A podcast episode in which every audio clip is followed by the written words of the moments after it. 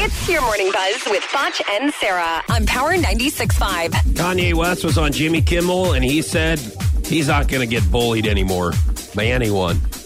Okay. He's his own man. Here's Kanye West. everyone around me tried to pick my candidate for me and then told me every time I said I like Trump that I couldn't say it out loud or my career would be over. I get kicked out the black community because blacks are we're supposed to have a monolithic thought. We can only like we can only be Democrats and all.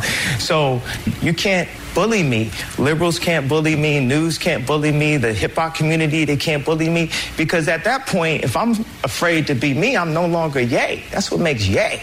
And I actually quite, I quite enjoy when people uh, actually are mad at me about certain things. You must I- enjoy it. Do they call Kim Kardashian Yo? and together they make. How can Yay. he seriously Yo. refer to himself as yay? So that's his, it's marketing. And I already know that he likes when people are mad at him. That's why he says some of the things that he says and does some of the things that he does is because he that's attention. I mean, I think people are thirsty for attention, whether it's positive or negative. and I think that's what he's doing. I'm going to stick up for Kanye in this one. On, just on this clip, and I'll tell you why. Because it, it, it's tough. If there's a lot of people around you, and you're like the one percent or five percent of, and everybody's like, "Oh, what's wrong with you?" And then you get pressure Mm-hmm. for trying to do your own thing. So if there's thoughts and there's stuff that he wants to do, and people are shaming him, good for you. What is his name? Yay. Mm-hmm. Yay. Good, for, yay. Good for yay. Not good for you, good for yay. good for Yes. yay and yo. So Brad Pitt and Angelina Jolie, they have um they make wine from their French winery, but obviously, you know, they're still technically married. They're in the middle of a divorce, but they're still trying to keep this business venture going on together. Yes, because they need some kind of income to pay for all those kids. Right. So it's like, let's open this winery, and then that money will pay for the food on the table for our village. Right. Yes.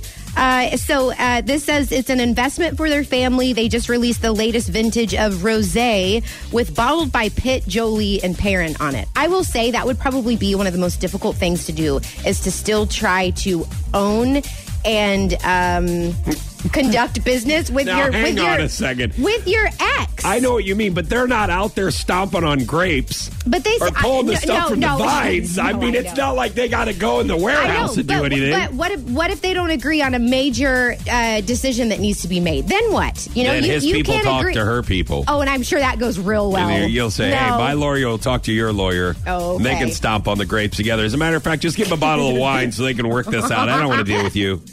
That was your morning buzz with Foch and Sarah on Power 96.5.